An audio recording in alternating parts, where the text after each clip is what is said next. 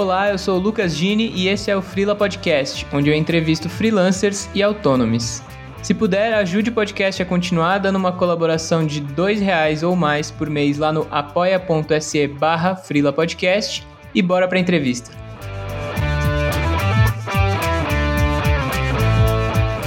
Continuar como freela foi uma estratégia assim para eu conseguir pagar minhas contas assim. Fui criando algumas estratégias de tipo como precificar o meu trabalho, sabe? Então eu tive uma estratégia assim de, de precificar por horas para eu conseguir assumir mais de um compromisso por semana, para eu conseguir ter a grana que eu preciso para manter o, o padrão de vida que eu já estava tendo, sabe? Na verdade essa questão do valor, eu tava pensando assim, sabe aquilo que você pensa de vou colocar um valor maior, porque se a pessoa negociar, eu ainda consigo ganhar o valor que eu preciso. Então eu fui muito nessa mentalidade e foi dando certo, assim. Só um deles negociou e baixou, sei lá, 200 reais. Essa é uma dica, né, para frilas, sempre colocar um valor maior do que o que você precisa, porque querendo ou não, tem gente que vai querer colocar preço no seu trabalho, infelizmente.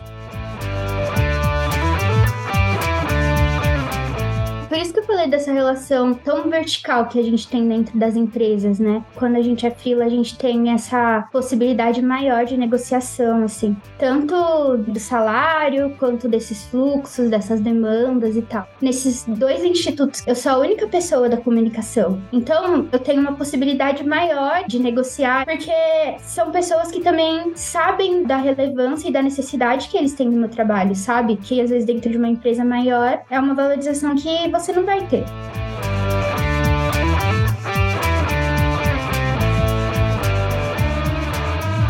Olá, queridos ouvintes. Eu estou gravando no dia 12 de julho e vou conversar com a jornalista Amanda Stabile. E aí, Amanda, como é que você está? Oi, gente. Tô feliz que a gente está tendo essa conversa, que está dando certo. Tá, tô muito animada para conversar sobre isso. Massa, valeu pela participação. E aí eu já queria começar te perguntando como que você se tornou frila autônoma. Olha, por necessidade, né? Enfim, é, há um ano atrás, na verdade, assim, é, o freela faz parte da minha vida, acho que desde que eu comecei a faculdade, sabe? Uhum. É, e depois, quando eu comecei a fazer estágio, eu precisava complementar minha renda, porque, sabe, né, estagiário sempre ganha muito mal. Então surge dessa necessidade e há um ano atrás, mais ou menos, eu acabei deixando o emprego que eu tinha CLT, que na verdade era esse mesmo que eu fazia estágio e tal. É, aí eu fui contratada durante a pandemia,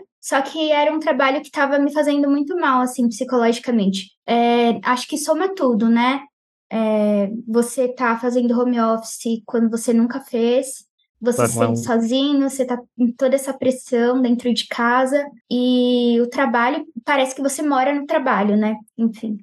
E somando a isso, a empresa onde eu estava trabalhando também fez várias mudanças internas e tal, e a equipe em que eu trabalhava acabou não existindo mais. E eu fui realocada em outra área e estava meio sem projeção, assim, de crescimento, uh, eu tava me sentindo muito subvalorizada, sabe? Uhum. Isso estava me fazendo muito, muito mal, assim, psicologicamente. E chegou no momento que eu pensei, é, ou é esse emprego, ou é a minha saúde mental. Inclusive, tive uma conversa com a minha gestora na época, mas enfim, não foi nada muito produtivo. E aí eu decidi, na verdade, foi uma, uma atitude meio, meio é, passional, assim, como, como que fala? Espontânea, é meio sem pensar. E no mesmo dia que eu tive essa conversa, eu tive essa conversa de manhã, passou, sei lá, uma hora eu mandei minha carta de demissão, assim, foi muito. Caralho, foi rápido mesmo. Foi muito impensado, porque eu tinha acabado de assinar um contrato de, de apartamento de pelo menos um ano, assim, então não foi muito pensado. E a solução que eu encontrei foi essa, assim é, para pagar as minhas contas foi começar a trabalhar por conta como MEI, sabe? Pelo que eu entendi, você começou a trabalhar na pandemia, né? E eu queria saber como é que foi essa transição também de é, estudo para trabalho e se foi logo depois que já teve essas transições de não ir para escritório, enfim, tudo isso que você falou, eu queria só voltar um, um passinho atrás para entender o contexto também. Exato, foi tudo ao mesmo tempo, assim. A pandemia trouxe diversas mudanças, assim, simultâneas na minha vida. Então, eu estava num contexto em que eu fazia faculdade presencialmente de manhã, à tarde eu ia para o estágio e essa era a minha vida, assim, basicamente. E eu me formei no meio da pandemia. Então, eu ainda tive uma parte das aulas em casa, então eu fazia tudo em casa, né? Estudava uhum. em casa, trabalhava em casa, rolê, assim, não dava rolê na pandemia, mas a gente tinha, eu morava com uma amiga, né, e a gente tinha isso de de todo fim de semana a gente fazer um rolê na sala só nós duas. Então era tudo dentro de casa. Uhum. A gente tentando se agarrar um pouquinho de saúde mental, mas era assim, tudo em casa. E a transição, na verdade, foi muito brusca, né? É, eu me formei na pandemia, aí o fim do meu estágio, a passagem para o meu contrato CLT também foi durante a pandemia. Na verdade, eu acho que eu não seria contratada se não fosse a pandemia, porque é mais difícil, né? Você encontrar pessoas, treinar as pessoas online, nananã. E então foi assim para mim. Foi tudo muito ao mesmo tempo. O final da faculdade, o começo da pandemia, o início do, do trabalho CLT, foi tudo junto. É engraçado que isso dá um contexto também de. Né, foi super rápido aí do processo de pedir demissão, mas tudo também já tinha sido rápido, né? Então, tipo, Exatamente, ah, eu fui no fluxo. Meio que o padrão, assim, é, exatamente. Exatamente. E como que foi, assim, você que essa decisão dos fluxos e você não tinha preparado para isso, do tipo ter é, contato de cliente, já é, fornecer serviço para alguém, você partiu do zero mesmo? Do zero, do zero. Tanto que eu fiquei desesperada, sabe? No dia seguinte que você pede demissão, que você fala, meu Deus, o que, que eu fiz da minha vida? Foi exatamente assim.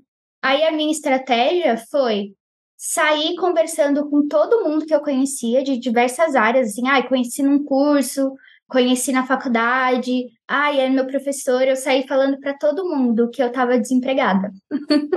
Essa foi a minha, minha saída, assim. É... E no dia seguinte eu já tinha um frila fixo. Você acredita? Nossa, mais uma coisa que foi rápida, na história. Mais uma coisa rápida e que eu continuo até hoje. Já vai fazer um ano e meio que eu tô com esse frila fixo. Então, tive muita sorte, mas acho que também vem dessa rede de apoio que eu tenho. E quando você é, decidiu porque o, o fator determina a relação com aquele lugar, né, com aquela empresa que estava impossível. Mas você já imaginava ficar como freela ou você queria um outro emprego ou estava aberta a qualquer opção? Então, a minha ideia inicial era conseguir um emprego CLT igual que eu tinha, porque é muito mais estável, né? Muito mais estável você ter ali essa essa garantia de que todo mês você vai ter uma grana na sua conta, né? Mas o que eu percebi, assim, é, procurando esses processos seletivos, é que na minha área, pelo menos, é tudo PJ, assim. Muito difícil eu achar um processo seletivo que era para uma contratação CLT. Sim. De início, assim. E pouca coisa eu achei CLT e o salário era, tipo, muito abaixo, muito abaixo do que eu ganhava antes, não ia dar nem para pagar o aluguel que eu tinha acabado de assinar o contrato. então, na verdade, continuar como frila foi uma estratégia assim para eu conseguir pagar minhas contas assim. Fui criando algumas estratégias de tipo como como valorar, como precificar o meu trabalho, sabe? Então uhum. eu tive uma estratégia assim de, de precificar por horas para eu conseguir assumir mais de um compromisso é, por semana, para eu conseguir ter a grana que eu preciso para manter o, o padrão de vida que eu já estava tendo, sabe? Entendi. E até hoje você faz prospecção, assim, que você falou do valor, e, e é um clássico, acho, para dessa rede de pessoas que ele já conhecia, né? Foram chegando mais, tem indicação, você busca também gente que nunca teve contato antes, como é que é para ter mais clientes hoje em dia? Então, na verdade, o que aconteceu comigo foi, desde o começo, eu consegui frilas fixos. Eu te contei, né, que um dia depois eu já tinha um desses frilas que eu nem sabia que ia ficar por tanto tempo. E nesse freela, é, eu precifiquei um valor e toda semana eu me dedico 10 horas por semana a ele. E eu tenho mais dois trabalhos fixos além desse. Também foi uma, uma surpresa para mim. Então, é, eu tenho há mais de um ano e meio toda a minha semana já preenchida com os mesmos trabalhos. O que acontece é eu ter que dizer não para alguma, algumas coisas, sabe? Quando chega, porque senão não tenho tempo para viver, assim. É, eu tenho. né? Tem isso. E, e, também tem essa questão, né, do fila de você botar um limite nos trabalhos. Porque, assim, as, é, eu sei que tem essa questão de a gente querer estabilidade e querer ter, ter mais grana para pagar as contas e tal, mas às vezes a gente tem que botar um limite, senão eu vou ficar de novo exausta mentalmente. E, e essa foi uma questão também que, que os pegar frilas me ajudou muito que eu sinto que você não tendo um chefe fixo, não sendo uma coisa CLT, você tem muito mais flexibilidade, você não tem aquela noção de autoridade é, extrema e vertical como no ambiente de trabalho. Isso foi uma coisa que me fez muito bem. Sim, é um aprendizado bem difícil, né? Falar não, porque a gente está sempre nesse equilíbrio entre querer que tenha mais entrada de grana, mais tranquilidade nesse sentido, e querer não virar uma empresa horrível de se trabalhar nós mesmos, né? Exatamente. Eu não quero ser a minha chefe carrasca, sabe? Uhum. Mas é muito difícil, porque a gente sempre precisa de grana para pagar alguma coisa. Mas é, eu tô tentando, assim, colocar esse limite. É além desses trabalhos, às vezes eu pego um bico ou outro, porque às vezes eu fico com vergonha de dizer não quando é trabalho de amigos, assim, sabe? Uhum. Quando as pessoas veem, ah, você não pode fazer tal coisa para mim, não sei o quê. Aí eu fico meio. Sim, eu posso. Mas eu tenho colocado esse limite, assim. Pelo menos é, fim de semana eu tento não fazer nada que seja remunerado. É difícil, às vezes a gente pega uma coisa que não deu para fazer no fim de semana, mas é uma coisa que eu tô tentando colocar sempre na minha rotina, os, os finais de semana livres, sabe? Sim, é, você já começou a falar de rotina, eu ia perguntar até um pouco mais sobre isso, assim, porque tendo vários fixos, você tem uma definição clara, assim, tal dia é para tal é, cliente, ou essas 10 horas ou quantas horas for para outros clientes são distribuídas meio a cada semana de um jeito? Como é que você faz para organizar isso?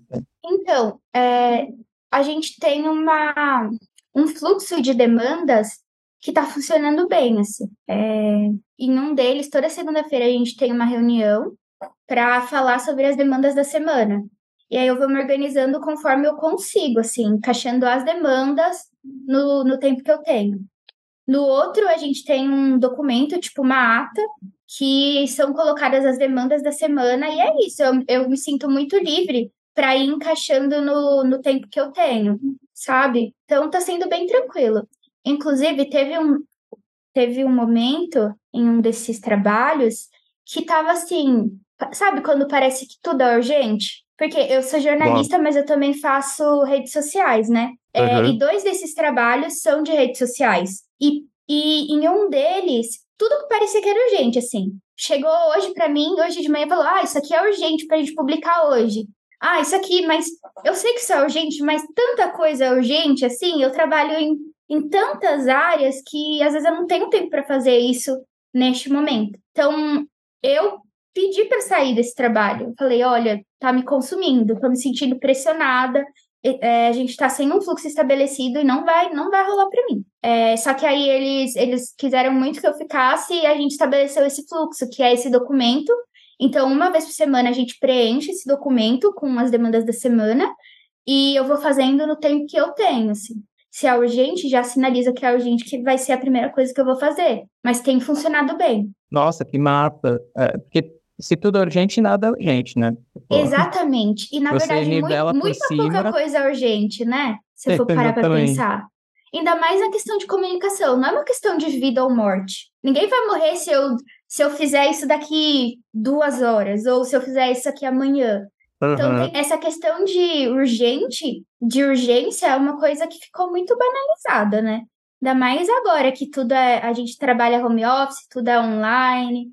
Nananã, parece que tudo tem que ser instantâneo, né? Sim, é uma loucura pensar que é, já chega sendo urgente. Tipo, cara, então tem um problema anterior, né? Um problema de organização, de fluxo, porque não é possível chegar lá na ponta em quem vai escrever o texto ou quem vai fazer a imagem. É, já trabalhei bastante isso, conheço um monte de gente que trabalha. E é assim, né? Como é, como é que pode chegar no, na última etapa, estando tudo fodido e, a galera tem que se virar? Não é possível. Exatamente. Isso era uma questão que estava assim me consumindo, mas é agora tô conseguindo lidar melhor assim. Eu achei bem legal que você conseguiu estabelecer essa relação também de dizer não, né?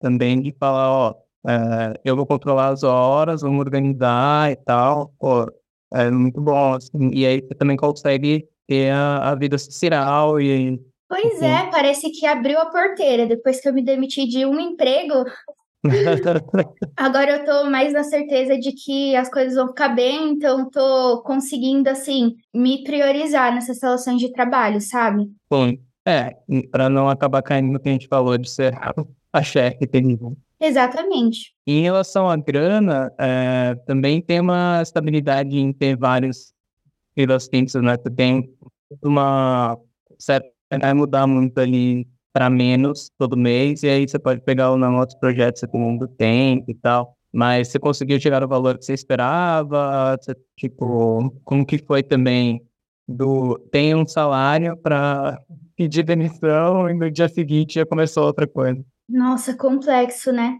É, mas foi uma surpresa para mim é, entender que, como PJ, a gente consegue mais grana do que como CLT. Não sei se é, se é assim em todas as áreas, ou se eu que fui estabelecendo valores mais altos, não sei como que foi isso, mas eu consigo hoje em dia tirar um valor assim duas vezes maior do que eu recebia como CLT, sabe?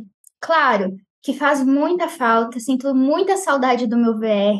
Aí você tem um gasto, você ganha mais, só que você gasta mais com algumas necessidades básicas que você, que você não teria que gastar quando você tem o benefício CLT, é, mas tenho conseguido ganhar bem, assim, é, bem mais do que eu ganhava antes.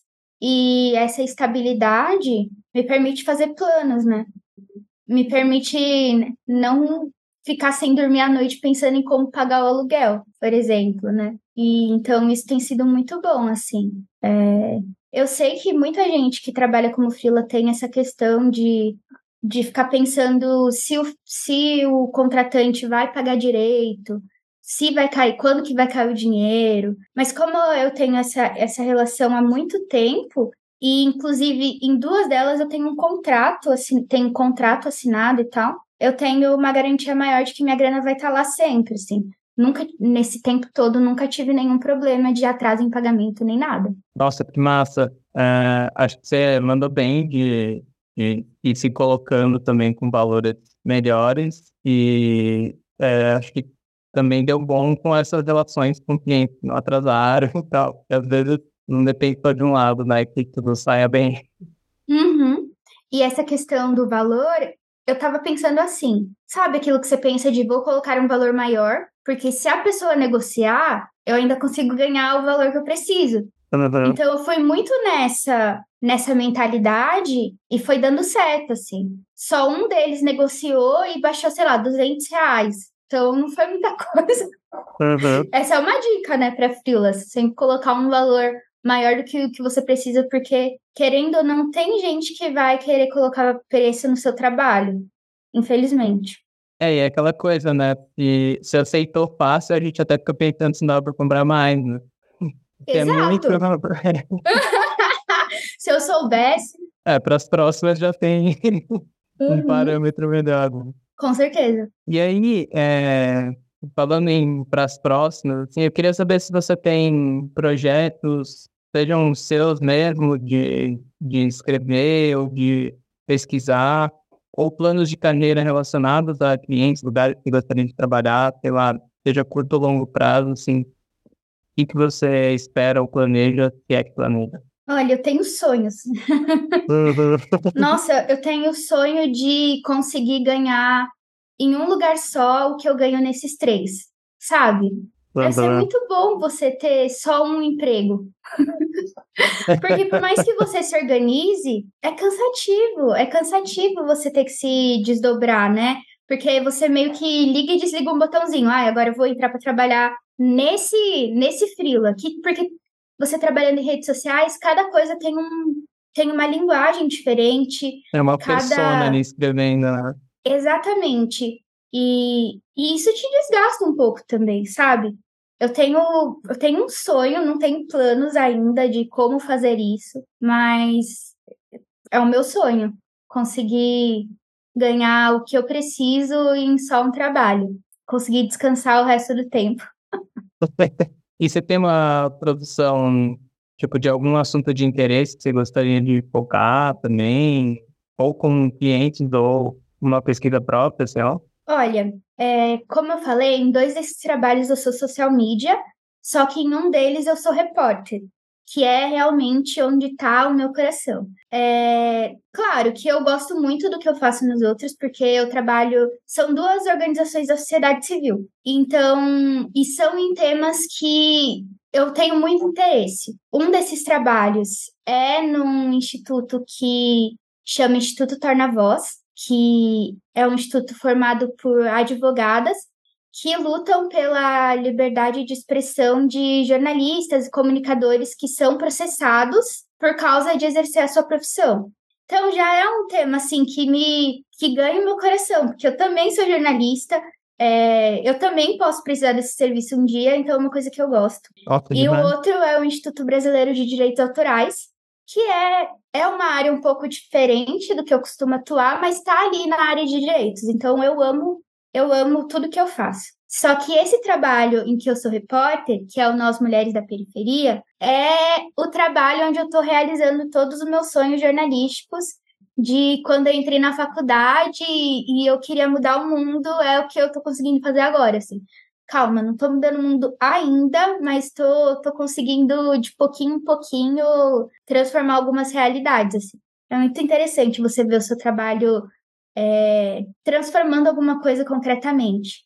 Por exemplo, é, esse ano eu publiquei um especial que foi uma denúncia de violência obstétrica em um hospital aqui de São Paulo. Então eu fiquei cinco meses fazendo a apuração, é, conversando com as doulas que são profissionais que dão assistência aos partos das mulheres para que elas não sofram violência, para que elas tenham informação das coisas que elas precisam naquele momento e tal. E as, as denúncias vieram dessas mulheres, dessas doulas. Então, eu fiquei cinco meses assim nessa apuração e a gente publicou uma série de cinco textos falando sobre as violências que estavam acontecendo nesse hospital. Inclusive, conversei com mulheres que que pariram lá e sofreram essas violações e tal. E depois que a gente publicou esse especial, teve uma vereadora aqui de São Paulo que viu e, e ela resolveu agir para tentar fazer alguma diferença nesse cenário. E Inclusive, é, desde novembro do ano passado até mês passado, essas doulas estavam sendo proibidas de entrar nesse hospital. E depois de ver essa reportagem, é, ela se reuniu com essas mulheres, com essas doulas e tal, e foi até o hospital conversar com a diretora, entregar um ofício, enviou um ofício para o secretário de saúde para ele olhar para esse cenário e tal, e agora as doulas podem é, voltaram a ter esse direito de entrar lá, sabe? Então, assim, tô realizando meus sonhos, conseguindo mudar um, um pouquinho da realidade do mundo, sabe? Tô muito feliz. E deixa eu ver, projetos paralelos a esse. Olha, eu tô, tô tentando otimizar o tempo e tentar realizar meus projetos pessoais dentro desse tempo remunerado, sabe? Uhum. Inclusive, hoje é hoje que a gente está gravando, é dia 12 de julho e é o Dia Nacional do Funk. E eu acho muito, muito legal que lá no Nós Mulheres da Periferia, as meninas elas sempre acham muito legal as minhas ideias e, e elas sempre, sabe, elas pegam essas ideias e falam, não, vamos fazer. E hoje, que é o Dia do Funk, eu propus da gente fazer um especial falando das mulheres pioneiras no funk brasileiro, sabe? Que às vezes a gente pensa, a gente pensa, não, a gente já ouviu algumas declarações de algumas funkeiras falando, ah, o funk nasceu comigo, nananã, não vou citar nomes. e. e, enfim, aí eu tive essa ideia da gente falar das funkeiras que, que pavimentaram esse caminho para que hoje o funk seja uh, do jeito que é, sabe? Para todas as mulheres. E deu certo, e hoje a gente publicou dois perfis de duas pioneiras do funk, que é a MC Cacau, que é considerada a primeira mulher do funk, né? Que ela começou a cantar em 1994. Aí ela fez parte da Furacão 2000. Nossa, incrível a história dela, muito maravilhosa. E hoje a gente soltou também o perfil da MC Dandara, que junto com a MC Cacau e a Daisy Tigrona, não sei se, se você conhece, ela, elas não são tão conhecidas quanto deveriam. Elas fazem parte da primeira geração de mulheres no funk. Então, assim, estou realizando os meus sonhos, estou colocando meus interesses dentro desse trabalho para conseguir realizar tudo junto. a Dani Tigrona e a Gandara eu conheço, mas a Cacau não. Ah, eu vou te mandar os perfis, vou te mandar.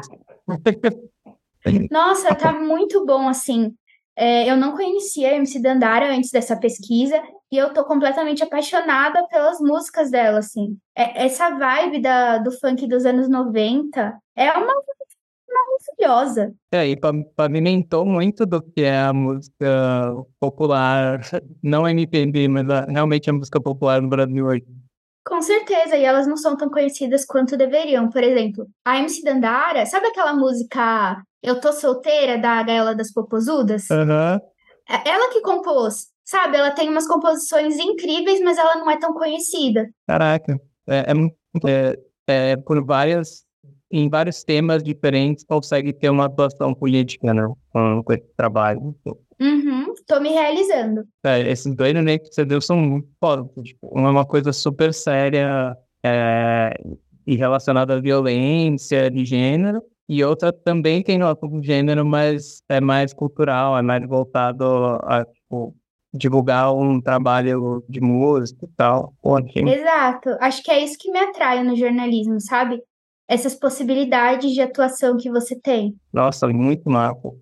É, eu achei da hora você explicar um pouco assim do processo, porque quando a gente pensa em reportagem, tipo, o, o mainstream do que a gente imagina por reportagem é aquela coisa meio galera na TV correndo com o microfone no meio, sabe? Tipo, alguma merda acontecendo na rua e a galera. Mas é muito interessante saber nesse processo mais longo e até contrastante, né? A audiência ali da rede social e post e tal, que é uma coisa mais rápida de produzir, também mais rápida de em crescimento e mais curto, versus uma pesquisa de cinco meses. Exato, são dois estágios diferentes, né? Acho que a reportagem tem muito esse trabalho de bastidores e as redes sociais, que hoje em dia são são essenciais, assim, é a etapa já de divulgação, né? Então, é, eu amo a comunicação por isso. Você pode atuar em diversas áreas e ver onde que você se identifica para ficar, sabe? Eu gosto das duas coisas. Nossa, massa. E aí, eu queria saber se você tem alguma história específica, assim, que foi marcante, que você gostaria de contar. É, você já contou, de novo, né, dois casos muito massa, assim, do seu trampo, mas queria saber se teve algum momento que você Putz, que bom que eu sofri, que bom que tá acontecendo desse jeito. Hum, deixa eu pensar. Eu acho que eu me sinto assim, que bom que eu sofri lá nesses momentos em que em que eu sinto essa liberdade, sabe? Eu sempre tive uma questão assim com a autoridade, ainda mais quando você tem a sua carteira ali assinada ou quando você sente essa esse medo de ser demitido a qualquer momento, sabe? E ser freela me, me ensinou um pouquinho sobre o quanto você não é, você tem autonomia em relação ao seu trabalho, sabe? E eu sinto que sendo freela, eu tenho meu trabalho muito mais valorizado. Sim, quando eu estava nessa empresa há muito tempo, sabe, quando você faz as coisas, você não recebe um feedback, claro, nem nada. Você fala, nossa, será que meu trabalho tá ruim? Não, não, não, sabe? Umas coisas Vai assim. Perdendo a e aí, eu, né? Exatamente. E aí, quando eu comecei a fazer free, os freelas, as coisas que eu fazia na empresa CLT, quando eu comecei a fazer nesses trabalhos PJ, as pessoas achavam incrível, assim. Eu sinto uma valorização muito maior é, nessa entrega de trabalho, sabe? Isso, isso me faz isso me faz pensar que eu sou feliz agora sendo freela. Assim. Cara, que mata. É, isso é um outro ingrediente da, daquele equilíbrio ou desequilíbrio de estar numa empresa e não estar tá funcionando, né? Tipo, já muitas chances de, de ter relacionamentos ali, mas essa é meio que padrão. É, não, tô dizendo nem que é um abuso, mas é um caminho meio clássico de, como você falou, ir acostumando e também que tudo igual. E aí, se não tem tipo, uma galera acima puxando, né, tipo, tentando fazer mais é, conversa entre a equipe interna ou tentando de algum jeito neutralizar isso, vai ficando apático o rolê. Uhum. E talvez por você ser CLT e tal, a empresa pensa assim, a empresa tem essa segurança de que você vai estar ali, independente da forma como te tratarem. Então pensa, ai, vou, vou exigir mais, não vou dar feedbacks positivos, etc, porque a pessoa vai continuar aqui ou não, porque ela tá ligada a mim por causa de um contrato, por causa de uma carteira. E quando você é frila, assim como você tem essa noção de como pode ser uma relação passageira, a pessoa também tem isso e ela precisa de você. Então é uma relação meio mútua assim. Então, às vezes os feedbacks eles acontecem com uma frequência maior assim. E você se sente bem sabendo que as pessoas querem que você continue ali, sabe? É, é uma relação muito mais direta também, né? Eu não sei se você é, bom, como estagiário, com certeza tinha vários níveis ali entre a pessoa que estava pedindo um texto, né, ou enfim, não sei necessariamente clientes diretos, mas entre quem tomava as decisões ali e o seu trabalho. E aí, quando você está aquilo é bem mais direto, né? Tipo, você citou que você negociou e vocês criaram juntas ali um sistema de, ó, não, toda semana a gente vai combinar, eu vou ver que hora eu posso fazer, é muito menos burocrático nesse sentido. Pois é, por isso que eu falei dessa relação tão vertical que a gente tem dentro das empresas, né? Eu sinto que quando, quando a gente é fila, a gente tem essa possibilidade maior de negociação, assim, tanto é, do salário quanto desses fluxos, dessas demandas e tal, sabe? Porque é isso, assim, nessas, nesses dois institutos que eu trabalho e faço esse trabalho de redes sociais, eu sou a única pessoa da comunicação. Então, é, eu tenho uma possibilidade maior de, de negociar esses fluxos e tal, porque são pessoas que também sabem da, da relevância e da necessidade que eles têm no meu trabalho, sabe? Que às vezes dentro de uma empresa maior é uma valorização que você não vai ter. Uhum. Ou talvez demore muito e é, não, não nem faça sentido mais né, do, do quanto demanda. Exato. E, e não que eu esteja romantizando essa relação PJ, como eu falei, o meu sonho é estar em um emprego só que me pague tudo que eu preciso. Se for com todos os meus direitos garantidos, então, maravilhoso. Mas é, é, é uma crítica também essa relação de como, como poderia ser dentro dessas empresas, tendo esse contrato de trabalho, como as coisas poderiam ser melhor negociadas, né? Sim. E eu estava pensando também, te ouvindo falar, que ter uma experiência como período, pelo menos ao meu ver, traz um pouco mais de confiança para negociar essas coisas, mesmo se você está no fixo, né? É, eu também, depois que virei é, não voltei para a empresa como eu trabalhava antes. Sim, eu tenho um fixo que é muito mais próximo hoje de um, de um emprego, mas não é coisa de escritório, enfim, tem, tem laços diferentes mas fica muito mais claro que os dois lados estão tirando valor daquela relação. Né? Antes eu tinha muita impressão Nossa, que era tipo, eu tenho que aceitar o que vier, porque isso aí tem um monte de gente que queria estar aqui, sabe? É uma noia que parte vem do, desse universo corporativo mesmo e parte é falta de experiência, eu acho. Sim, e, e essa questão de aceitar tudo que vier também é uma questão geracional, né? É, nossa, eu converso muito com os meus amigos sobre isso, de um, houve algumas críticas de que a nossa geração não está disposta a trabalhar, não quer trabalhar, muda muito de emprego, etc. Mas não, é só que a gente entendeu que a gente não precisa aceitar qualquer coisa, como talvez os nossos pais aceitassem, porque eles precisavam muito daquilo e, e aceitar qualquer insulto, qualquer condição trabalhista, porque pensavam que não iam encontrar nada e precisavam daquela grana para sustentar os filhos. Então, a gente que é jovem agora e, e, e tá nessa fase da vida que não precisa, não tem, não tem dependentes além de um doguinho, de um, de um hamster, uhum. etc. A gente também tem essa possibilidade de, nossa, eu, é, eu estou dependendo de mim, mas eu não tenho um filho. Talvez se eu tivesse um filho, talvez eu, eu tivesse mais presa a essas amarras que talvez a minha mãe foi, sabe? Mas é isso, é, a gente está nessa fase de, de realmente entender o que a gente quer fazer e de criar essas relações trabalhistas que a gente quer e, e conseguir acertar e errar e negociar e, e, não ter consequências tão difíceis quanto os nossos pais teriam, né? Sim, até porque né, eu acho que tem um recorte de classe nisso e, enfim, é, outros tanto de, de gênero, raça e tal. Mas também tem uma questão bizarra que é a tecnologia que mudou muito do momento em que a, a geração dos nossos pais tinha a nossa idade, não transformou o trabalho numa coisa mais fácil, necessariamente, né? Mudou muito o ritmo, mas a gente não trabalha menos do que se trabalhava, sei lá, 30, 40 anos atrás, embora daria para ter acontecido, né? Tipo assim, a gente tem tecnologia que daria para trabalhar menos, mas definitivamente não é o que está acontecendo. Exatamente. É, nessa questão de trabalhar como PJ, de ter vários empregos, inclusive, eu sinto que a tecnologia ela contribui para que a gente consiga trabalhar em três empregos ao mesmo tempo. Porque o tempo que a gente gastaria, né, em locomoção, em se arrumando para sair, etc., a gente, a gente gasta ele trabalhando mais, né? Então é isso, poderia facilitar a nossa vida para a gente trabalhar menos? Poderia.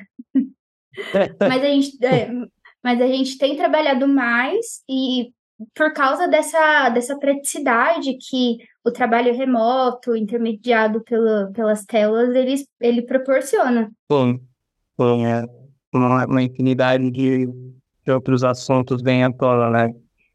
As possibilidades vêm, mas acabam virando mais trabalho. Exatamente, daí a gente pensa, né, de é, nessa questão geracional de não aceitar qualquer coisa e tal, mas às vezes a gente aceita outras coisas, né? Talvez as, a, a gente só negocia o, o que não aceitar, mas sempre tem, a gente sempre perde em algum aspecto. Uh, nossa, Paulo. Fiquei encucado. Mas eu queria te perguntar se você tem alguma sugestão também de conteúdo além, claro, dos, dos seus textos. Eu vou colocar o link aqui na descrição, mas algum outro conteúdo pode ser para ler, ouvir, ou sei lá, série, filme, alguma atividade. Olha, eu vou indicar o último livro que eu li, que para mim foi o melhor livro assim que eu li no ano. É, chama Perifobia, é um livro brasileiro da Lília Guerra, e ah, ele é maravilhoso. Você começa, você começa lendo e parece que você está lendo várias crônicas, vários personagens e tal, e, e aí já tá bom. Só que conforme você vai avançando no livro, você percebe que a história dos personagens se cruzam e você vai meio que conectando. Nossa, essa pessoa é aquela pessoa do primeiro capítulo e tal. E no final você entende que esse livro ele está contando a vida das pessoas que vivem nessa mesma favela. Então ele é muito bom, assim, as histórias são incríveis. E, inclusive, pensando nessa questão de frila, nessa questão de que lá, lá no quintal da minha, da minha mãe, da minha avó, a gente não fala frila, né? A gente chama de bico. Uhum. Então, pensando nessa questão de bico, desse trabalho que surge da necessidade, nesse livro tem um menininho que ele é especialista nisso. Porque nessa favela só tem um orelhão. Só tem um orelhão e as pessoas não têm telefone fixo e tal, nem celular, né? Na época que passa esse, esse, esse texto. E o que esse menininho fez? Ele montou uma rede com os amiguinhos, tudo criança e tal, de fazer plantões no orelhão. Então, as pessoas ligam, ah, quero falar com fulano. Aí eles vão lá chamar a pessoa e a pessoa dá uma gorjeta, ou ah, vai deixar um recado. Daí eles pegam, guardam o recado para quando a pessoa volta. E eles criaram uma rede assim, que eu achei assim incrível. É empreendimento, é empreendedor desde criancinha. Mas é isso, né?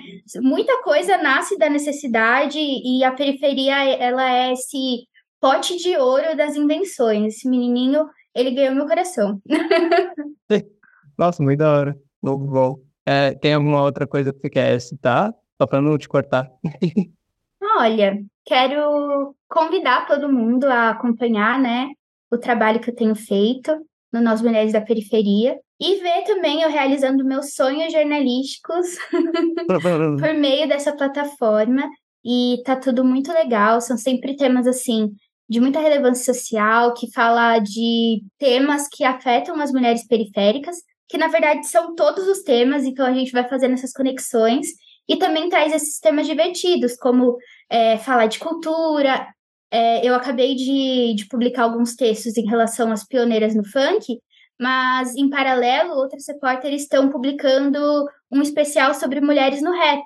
Então, assim, tem muito conteúdo bom. E sigam a gente no Instagram, Nas Mulheres da Periferia. É isso. Maravilha. E aí, para encerrar, eu queria te perguntar se você pudesse voltar no passado e conversar consigo mesma, quais dicas ou qual dica que você daria sobre a vida de prima?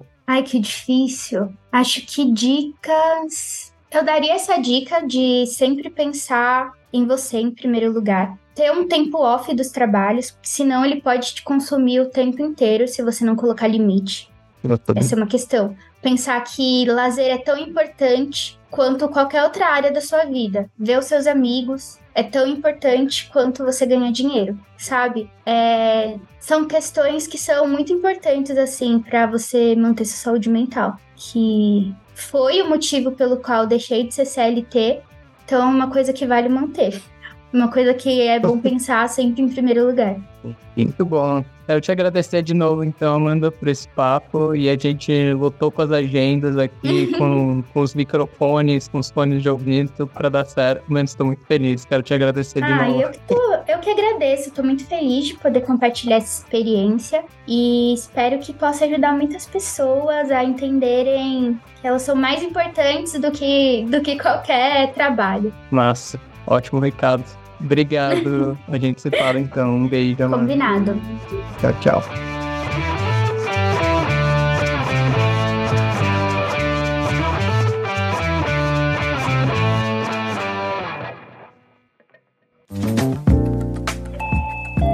Você ouviu uma edição fonohouse.com.